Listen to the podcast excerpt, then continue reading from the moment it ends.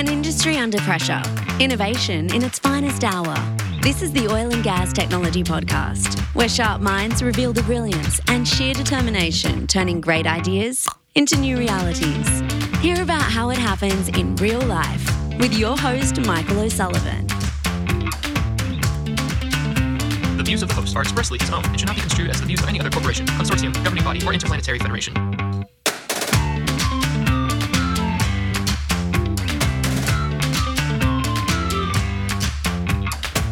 Hey everyone, welcome back to another magnificent episode of the Oil and Gas Tech Podcast brought to you by the good people at Cognite right here on the Oil and Gas Global Network. We do love our sponsors at OGGN because, uh, as I always say, without them, there is no us. And that is really true. So, uh, and without us, uh, you would have nowhere to go for all of this fantastic content because there isn't anywhere else. So, here is a quick message from our friends at Cognite. This is what they want you to know about them.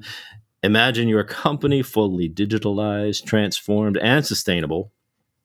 Cognite helps you make data do more for faster, safer, more sustainable industrial operations. And of course, you can learn more at uh, cognite.com. But if you really want to get to the good stuff, then uh, they got a they got a new uh, special website and uh, and you can go to make data do more cognite.com and uh, and learn all about and I got to tell you they are doing some fantastic stuff so you got to check that out. My guest today joining us from the tropical paradise of Calgary, Alberta is a longtime industry expert Russ Sagert and we're going to be talking about um, a part of the industry that I, hasn't gotten enough attention here lately on the podcast. We're going to talk about downstream and retail. But first, I gotta I gotta tell you about these new OGGN podcasts. Uh, we're, we're, growing like crazy at OGGN. We're, we, I don't we're like up to 17 podcasts or something like that now. But there's three new ones that you need to know about. One is kind of the sister show to this one, so it is hosted by uh, yours truly, and that's called Oil and Gas Digital Doers, sponsored by Topcoder. And uh, that one is uh, is kind of similar to this. We're talking about digital, but we're not really um, focusing so much on the tech itself. We're we're get we're hearing from people in the industry who are telling stories and giving advice about how to actually get digital done. So as soon as you finish listening, don't don't check it out right now because we're about to have a good one right here. But after that, go to Digital Doers uh, on all the usual podcast uh, uh, platforms, and you can see that. Also, there is a new Energy Scale Ups podcast hosted by Jose Solis which is being sponsored by Halliburton Labs. And that one is all about startups and smaller companies who are growing up and uh, making major contributions to the industry. So uh, that's a that's a fantastic one if, if you're interested in that stuff. And finally, this this this one is kind of new uh, or kind of new. It's kind of different. It is new. They're all new, but this is called Journey to the Energy C-Suite, which already just by just the title sounds fascinating.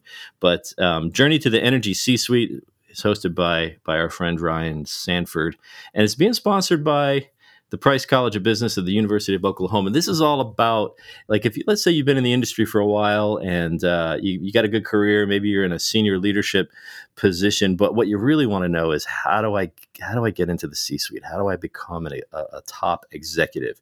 So Ryan has got some amazing, very senior level uh, guests on that show, and uh, and and they're dishing out some great advice. So check out those podcasts, all the usual places, Apple Podcasts, Spotify. Eh, if you, you, and if in case you didn't write all that down while I was saying it, just go to oggn.com and you can see all of our podcasts there, and then you can link out to whatever your favorite platform is. So, without any further babbling from me, Russ Sagert. Russ, thanks for being here.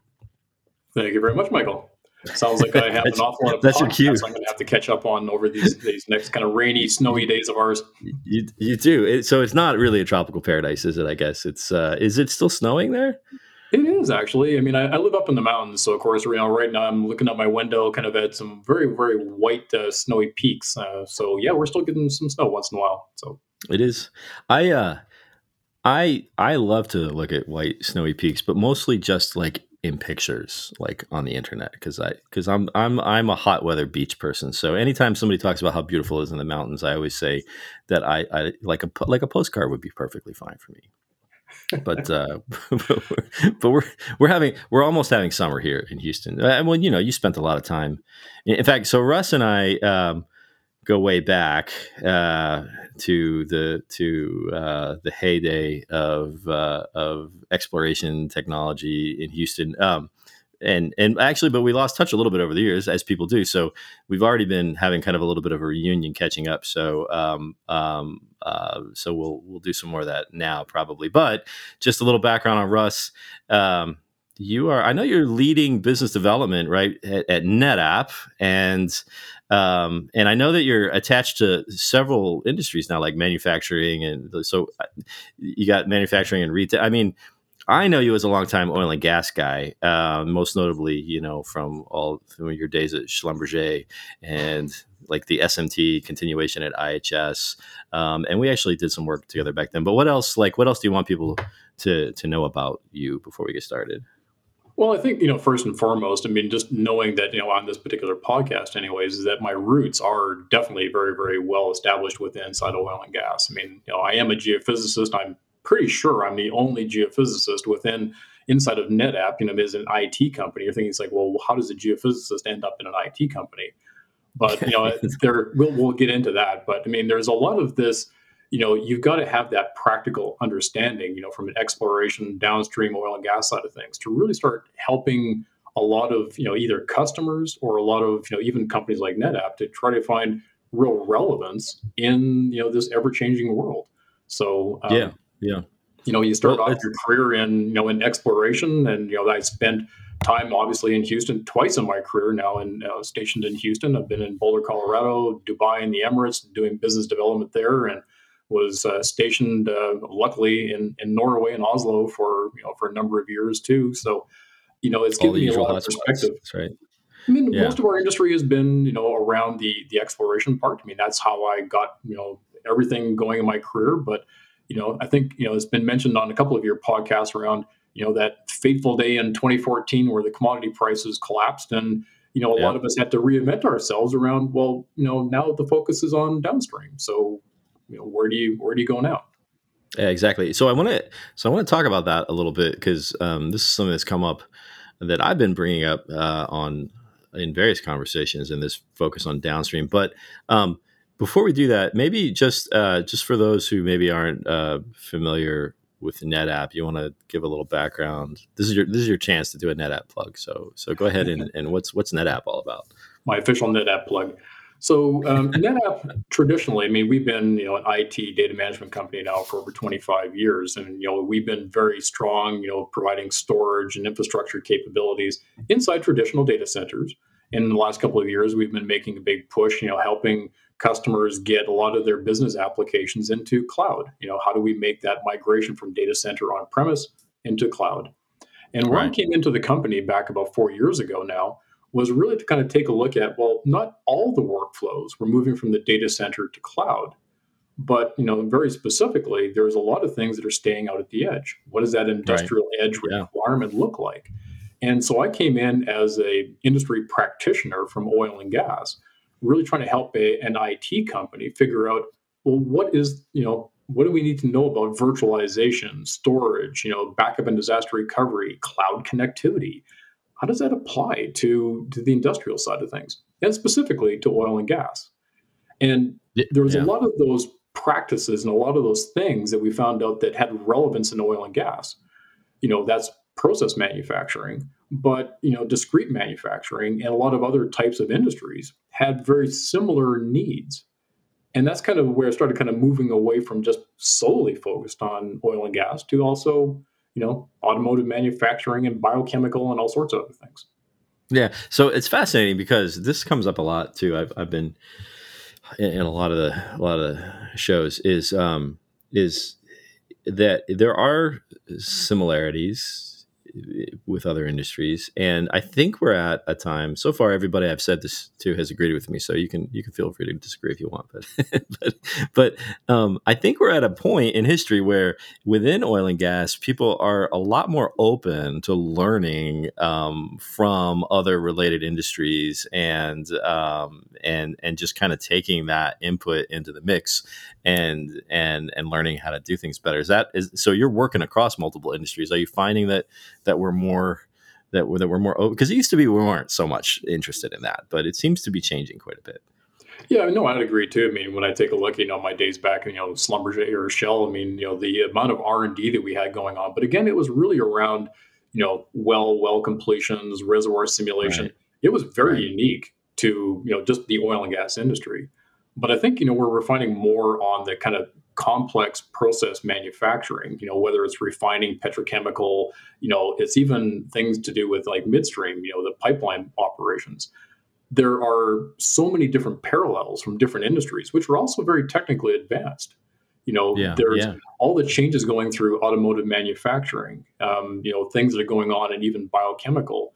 There is a lot of things that are now directly applicable. And these industries are are similar enough where, you know, the Right. the concepts, you know, digital twin, you know, artificial intelligence and how you train, you know, a, you know, a complex algorithm to do things that you need in your process Yeah. that is can be you know applied from industry to industry and i think that's where you're starting to find it doesn't have to be just a pure oil and gas focused company that can solve a problem we're finding technologies and approaches that are applicable in from other industries. And we're finding some really interesting partnerships and combinations that um, are helping in the oil and gas space. So, so you made a really interesting point, which no one has done yet so far, which is that the change, the the the, the newly developed openness to learning and leveraging things from other industries is isn't isn't solely a um, a shift in our collective psyche, but it's but it's actually connected with some, with a shift in the industry itself, which is something that I wanted to get to, which is which is you know I and I'm I'm not going to say that exploration is going away. Nobody nobody write down that Michael O'Sullivan said exploration is going away, but but there is a shift in focus to as you said like further down the value chain, and that's where we begin to see some similarities to other industries. So it's natural that uh, that we would be able to to to leverage some of those solutions and, and lessons and things. That's that's that's that's interesting. So what what um, so can so talk about that for a minute. Like what's happening in terms of what's what's more in focus now and what's less in focus for the industry today. Well, again, looking at kind of more of that downstream part of the operation, you know, you you look at the types of equipment that are actually involved in you know refining petrochemical asphalt, you know, whatever that's going to be.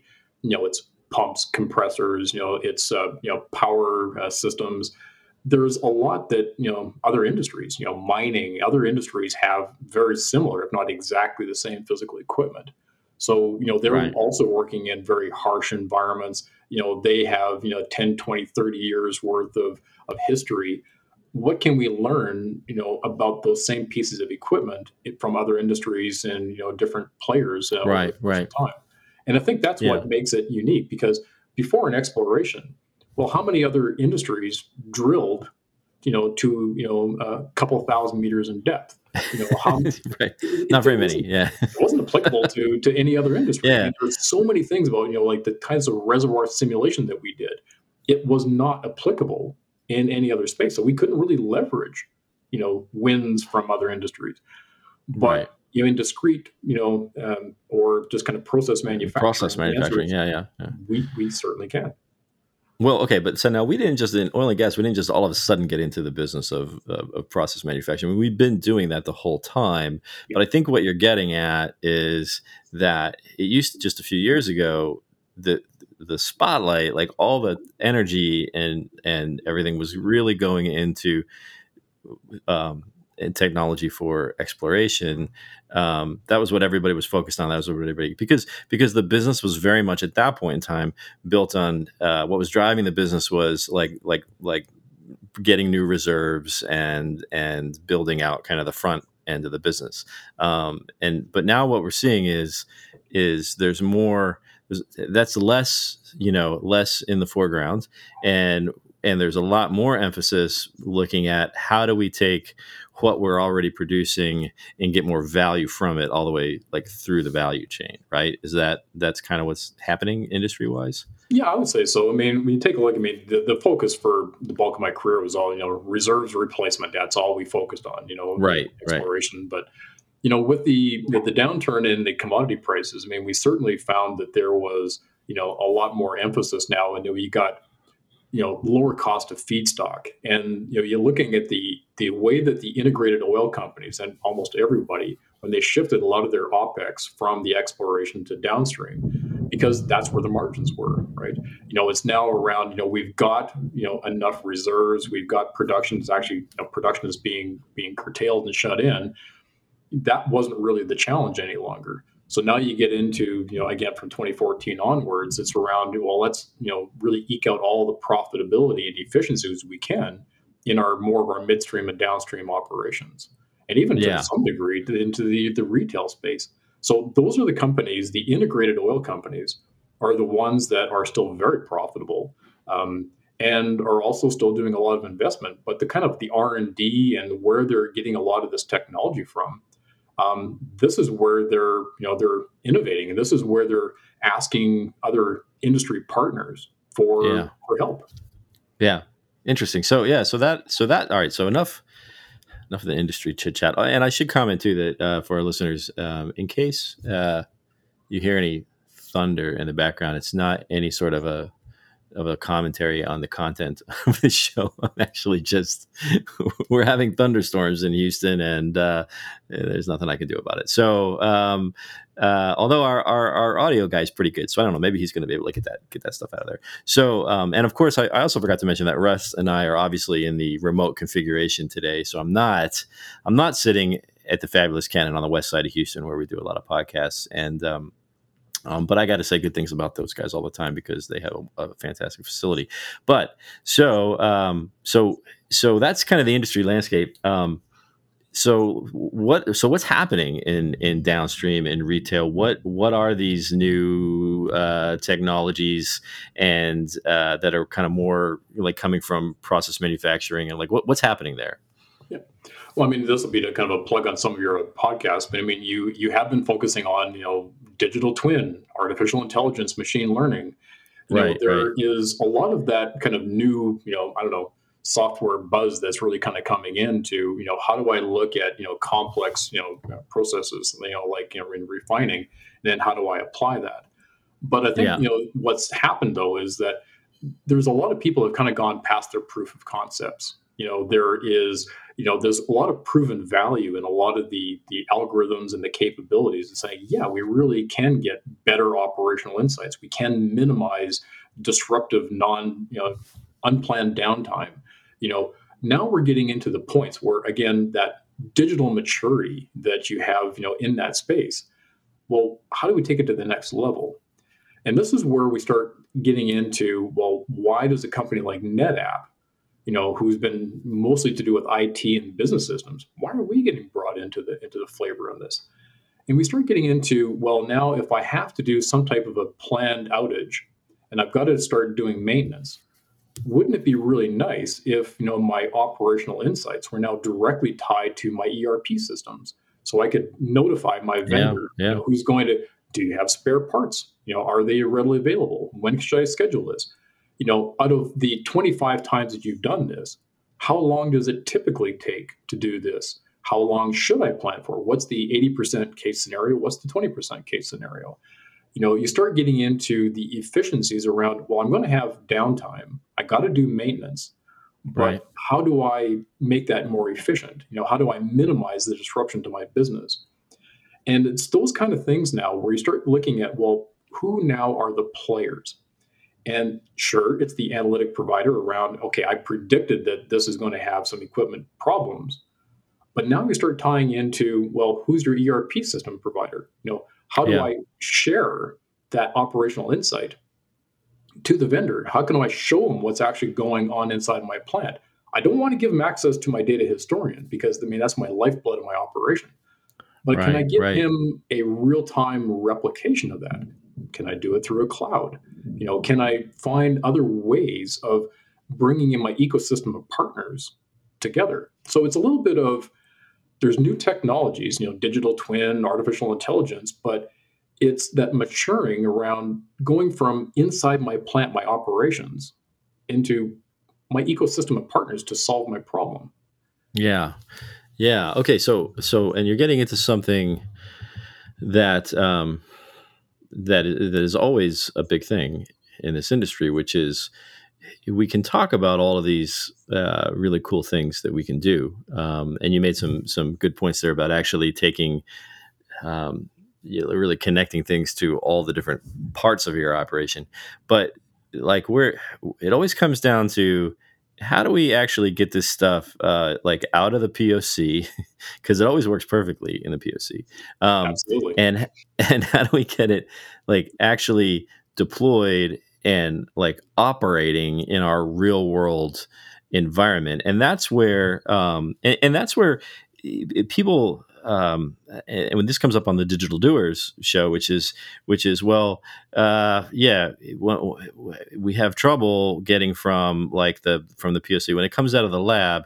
Now deploying and operating it is kind of a whole nother whole other thing. So what? Um, and like you said, NetApp, you're in the you you're an IT company that that has a lot of oil and gas um, kind of know-how in terms of how to how to apply uh, or how to kind of create the foundation so that all these things can be can actually happen. So what's so what's your perspective on that? What what um, what should people be doing to um, to actually make this stuff work in the real world?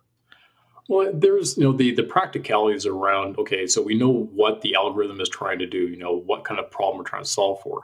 But then you start getting into all the little challenges around, you know, how do we deploy this thing at scale and how do we do it cost effectively, right? Yeah, right. So right. if we start off right at the, at the sensors, you know, now we're getting a lot of conversations around, well, what about a 5G localized network? You know, instead of having to run wires all over the place in order to gain, you know, more sensors, more data, can I put in a 5G network and then can I, you know, connect sensors remotely? Well, that just simplified you know the my deployment of sensors and it also minimized my cost and disruption around running cables all over the place. Well the skill sets with that usually rely within inside the telco provider. So we start taking a look at around well how much data is going to be produced? What kind of latency is involved with getting that data to the aggregation point where i'm going to run that analytic? So you know we're now we've already got a small ecosystem of partners around how do I cost effectively just deploy sensors to gather that data? And can I use wireless technology in this environment? Yes or no? Okay, that's first question. Mm-hmm. Then we can start getting into okay, well, you know, how are we going to run that analytic? Now, most of these modern analytics is not something where you just deploy them and you're done with it. You know, they need updating. How do we train them? You know, if, especially if it's around something to do with video. As an example, if I'm using a um, you know thermographic camera to look for you know, heat signatures. When there's an abnormal heat, probably indicates where. Well, if I'm deploying hundreds of these thermographic cameras, that's a lot of data. You know, how do we take all the images and how do I take samples of that around what's good, what's normal, what's not normal, and how do I build that model? Well, a good place for that is probably in the cloud. Well, how do I get that data from the edge where I've collected all those example images, how do I get them into the cloud? How do I manage right. all that? So now we get into maybe that's where a NetApp fits in. You know, we work with all of the different cloud providers. So if your favorite is Azure or your favorite is GCP or AWS or IBM Cloud or whatever it's going to be, we right. can show you how to manage all that. So that's now integrating with the cloud providers. And how do we manage cost effectively the data that sits in the high performance tier? So when I'm building my model, but right. then I'm not going to update it for another two weeks. Well, I'll just move it down to a glacier storage. How do we do that cost effectively? Right. And then you get well, into you know some other aspects around now I got a I've got a model. I want to update you know that to right. you know 25 plants and how do I do all that? Yeah. Yeah, that so that that is the I mean that is the trick, right? Is um um all the like the moving data around and updating yeah. and keeping everything connected which um the not only is there you know concerns about cost effectiveness, but we have like you know we have security concerns, and of course you know, and every once in a while there's a little incident that makes us hyper aware of security concerns. Um, and so company getting shut down yeah, yeah, something along those lines. But but it but it speaks to an issue which is um, we didn't used to worry about that so much um, because all of those systems that you're talking about were physically separated from everything else, and they were done that way for for all of those reasons, right? Not just for security, but for safety. And and and now all of a sudden, here comes digital transformation, and we want to start like connecting all that stuff to networks and to the cloud and um, and so what what about um, so while we're busy hooking up all this goodness um, so that we can do all these things with digital twins and analytics and everything else. But what about the operational concerns in terms of now we're we're kind of uh, creating new areas of risk that we didn't have before? Yep, no, very true. I mean, it's um, you know, although there's huge advantages of being able to connect your operational insights into your business systems. I mean, the exposure threat. I mean, that's something relatively new. So I mean, that's yet another you know integration of another partner who has expertise in how do I protect digital data, data in flight. You know, the ports that are opened up. You know, how do we how do we look at that? So it's not. We started off with there is an, a provider of an analytic that maybe you know shows me efficiencies within a heat exchanger or a pumper compressor. Right. But we've already talked about a cloud provider. We've talked about you know the you know 5G you know telco uh, provider. Telco, right. Now we're talking right. about security experts. You can start to see very quickly that to go to scale on mass, all the different things I need to think about. I need an ecosystem of partners, and its skill sets are way beyond just the oil and gas industry or the traditional players in the oil and gas industry. Mm-hmm. Right. You know, so before, you know, if I bought a big, you know, pumper compressor from GE or from Schneider or something like that, you know, I got my condition monitoring and my little device and I got my software and everything else from them and I just deployed it. But, you know, they don't have those kind of skill sets, you know, around, right. you know, how do I now incorporate that into my much more grandiose, broader plan? Um, that's why they're even reaching out to companies like us, us as well. So it's, you know there there's a lot of changes that are going to have to happen and bringing in new skill sets because the the value the benefits of doing that are so large everybody has to get past this but you can't right. expose your your you know, your company to risk and this is where yeah. we get into the concepts even like you know the big data historians that have been aggregating this this time series information now for for decades when i want to share it with a partner I'm still, there's no way I'm going to expose that directly to the outside world. You know, right. I'm going to do a secure methodology of teeing that, and I'm going to make that copy available to my vendors and partners. But I'm still, there's no way I'm going to expose the real life operational, you know, lifeblood out yeah. to the external world. You're just not going to. So, so this is a lot to. I mean, so if I'm sitting here, um, if I'm if I'm at a at a tasked with making all this stuff happen at a major operator. Um, there's a lot to think through. I mean, there's a lot of, um, y- y- you know, it, but but as you said, the the benefit is so huge that we can't just say, like, you, you can't just say, well, that all sounds great, but it's too risky. We don't want to do it. I mean, I mean, we're at a, you have to do it, as you said. Is, we have to get past this. Yeah, and I would agree. I mean, it's, it's something you're just going to have to do. And this is, again, why, you know, when you're looking at you know, um, say the automotive industry, you know, we take a look very quickly. I mean, you know, like a you know, an automotive manufacturer does not, you know, create all the parts and assemble everything all themselves. You know, they work with the ecosystem of partners, you know, who right. actually supply them the parts. So you're going to find is like, well, you know, when somebody provided me a part or a service, you know, what was the auditability and around, you know, how did they determine the quality of that part or of that service? You know, how do I accept that? You know so you start now looking at you know how other industries like automotive manufacturing are really sharing information. You know how are they looking at real-time inventory? How are we looking at you know operational efficiencies? You know when we have to plan for for maintenance services. How are other industries doing this effectively?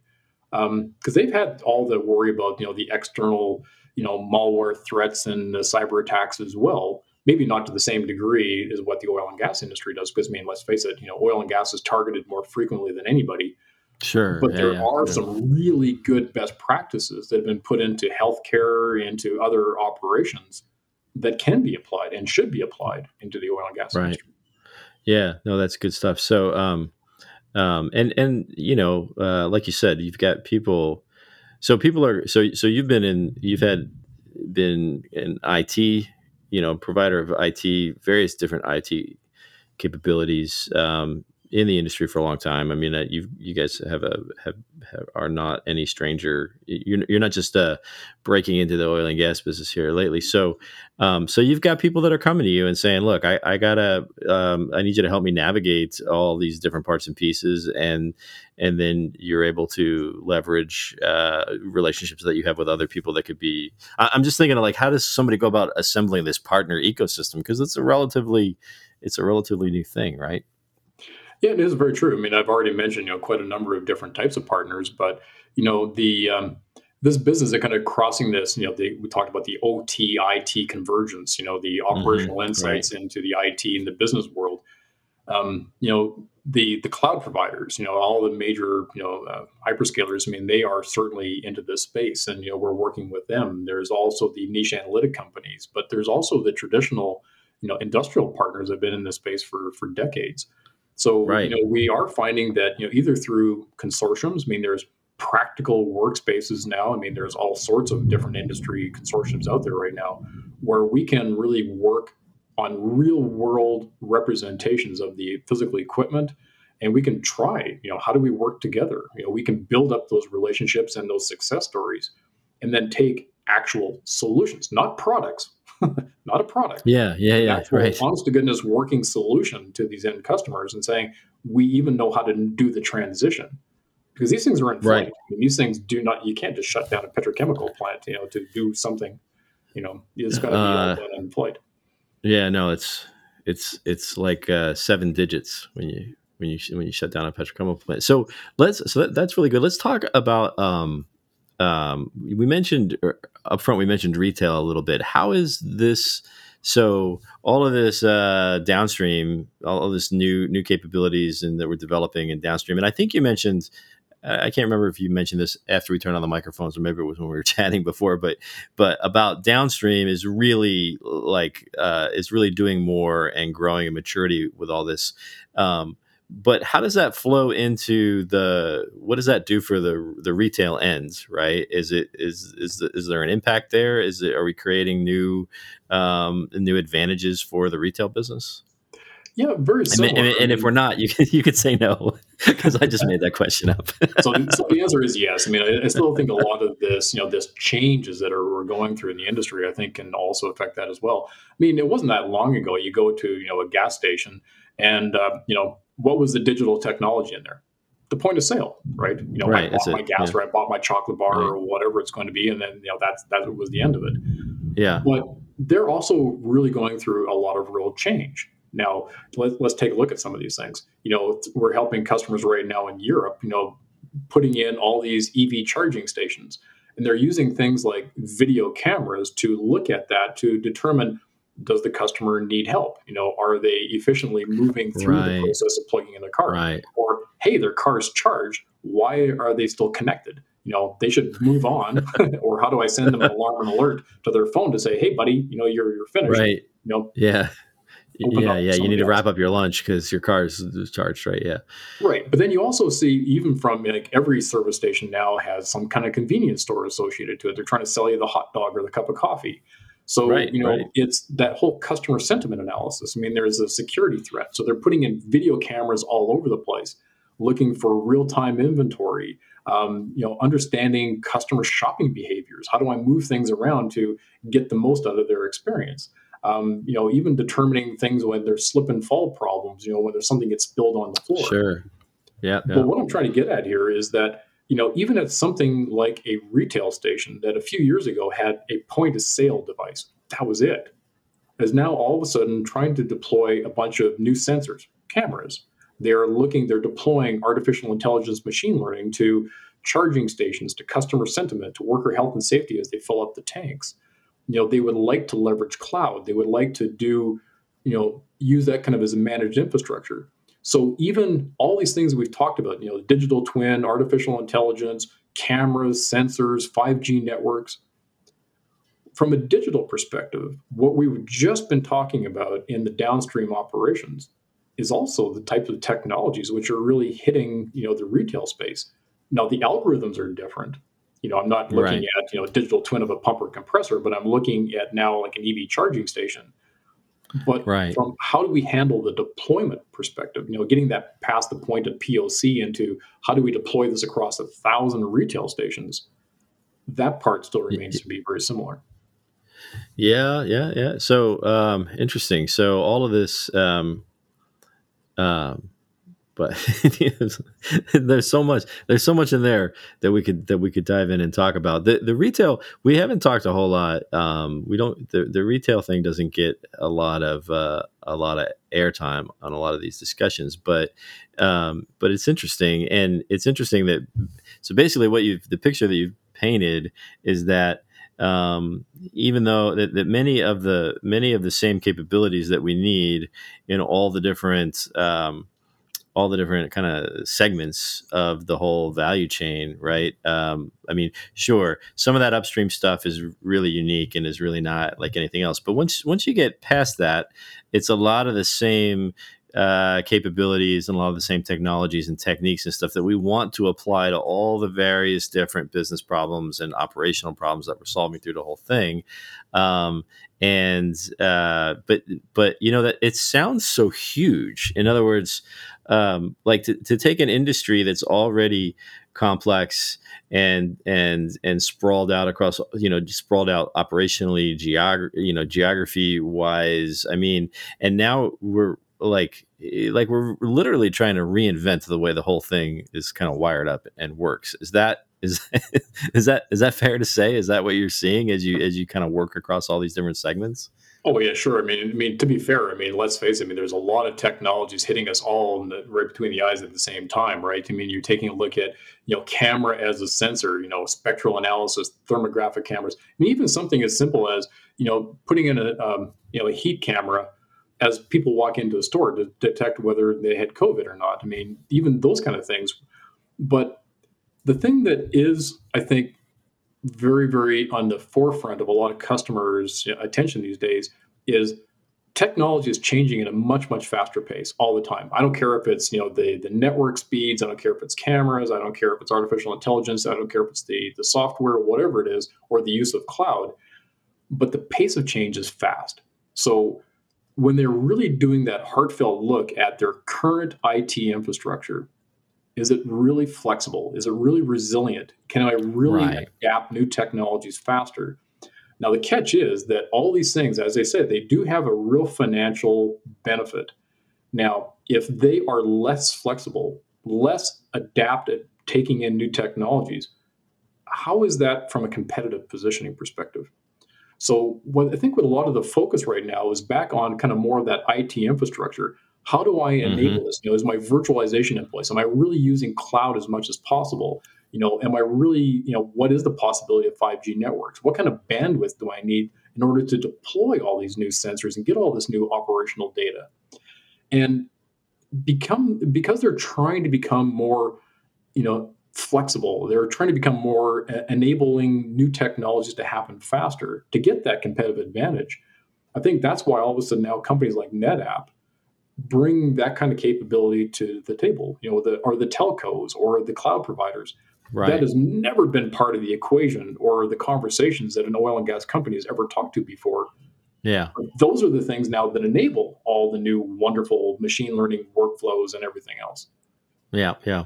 Well, and so eh, right, and the point is, um, if you don't have all of, if you don't have this this uh, um, underlying kind of infrastructure foundation, um, then that allows you to, as you said, uh, uh, adopt things more quickly and get things out there. And get, I mean, you're, you're just gonna you're just gonna have a whole bunch of stuff that's stuck in the POC stage, and you're gonna have people like outside your door tapping their foot, saying like, when are we gonna start getting value from this stuff? There's another point that um, you made.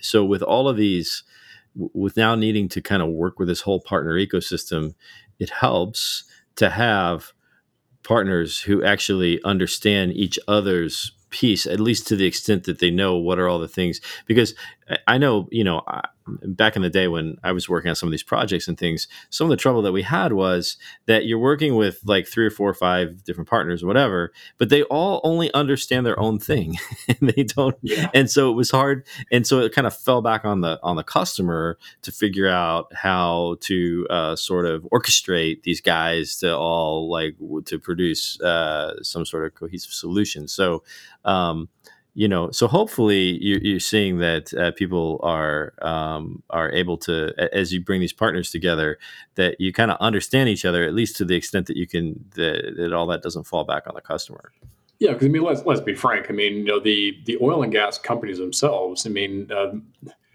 they need the help in that change management right? Because you know they know their right. own business, they right. know what they're trying to achieve, but I mean they are they aren't skilled in all these kinds of things.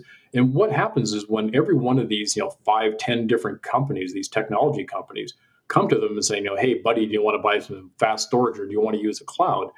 What you're doing is you're you're forcing the poor customer to become the general contractor.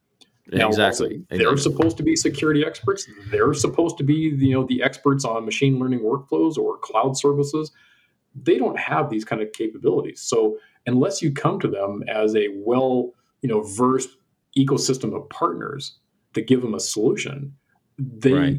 that's why these POCs, you know, you get into this POC paralysis because you right. know you just sit there and it's like, well, now the poor customer is trying to figure out, well, you know, which storage should I use or which clouds is the best or which algorithm right. is the best. And they just sit there and spin and spin and spin, and they don't actually accomplish their end business goals. Right. So this is why you need uh, company that's been in the industry, like I don't know, let's say for example, NetApp has got a guy, something like Russ Sagert, who can like come in and, and help you with. I'm sorry, like that, I had yes. to, I had to, like, I couldn't resist. I had to, like, I had to, uh, I had to put well, that one. We, we are finding so. again, you know, like, why does an IT company hire a geophysicist? Exactly, you know, that's it, right. So we've come full circle. Now we know why why the IT company hired. But it's important to have that uh, subject matter understanding, right? When you're um, like the real world, not just like not just yeah, right. You have to you have to have kind of been there and done it and understand what happens in the industry so that you can help people with that sort of. And I, I, am finding too that you know in these kind of collaboration environments, you know whether it's through some type of uh, you know industry consortium or whatever, I'm finding a lot of you know similar you know peers within inside of you know the telco provider or the analytics provider or the cloud. Right. Guy. I mean, know, you take a look at you know Azure or AWS. I mean, they all have oil and gas practice leads. In fact, a lot yeah. of those guys um, we used to work together back in the old. And they, I was just going to say, I can think of a few of them. And yeah, you know, um, but we're, we're finding that I, it's still that same kind of cluster of people that I've known in my you know, my peer group for you know for decades. You right. Know, we all represent different companies with different capabilities, but we know how to talk to each other.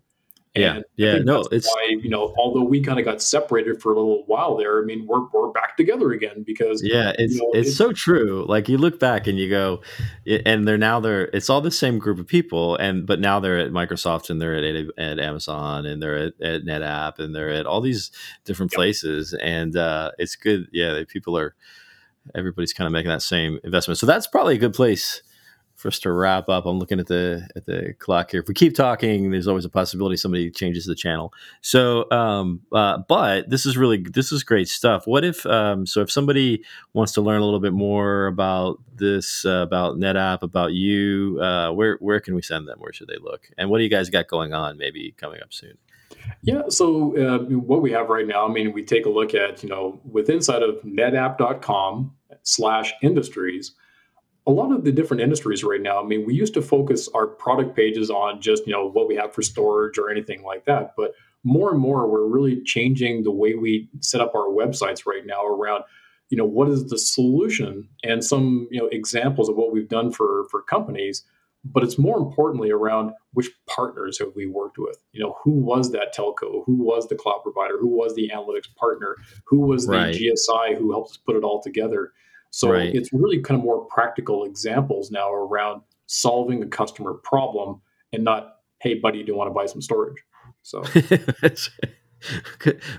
but everybody wants to buy storage. But but yeah, no, I. Was it the heart I, of uh, everything? Of course. But. It's it, well, so you know, it's funny because I say that, and and w- once again, we have done it again, and I, I always say this is that every conversation that we have in this industry about like technology and digital and all these new things, there are two things that always come up in the conversation um, that are always kind of in the center of like the like like the linchpins, and one is data, and the other is culture, and um, um, and we didn't we didn't we didn't call those out quite so uh, specifically, but you, we talked all the stuff you described is involves like data is at the at the heart of it, and and when we talked about the organizational change management and the needing and learning to work differently and things like that.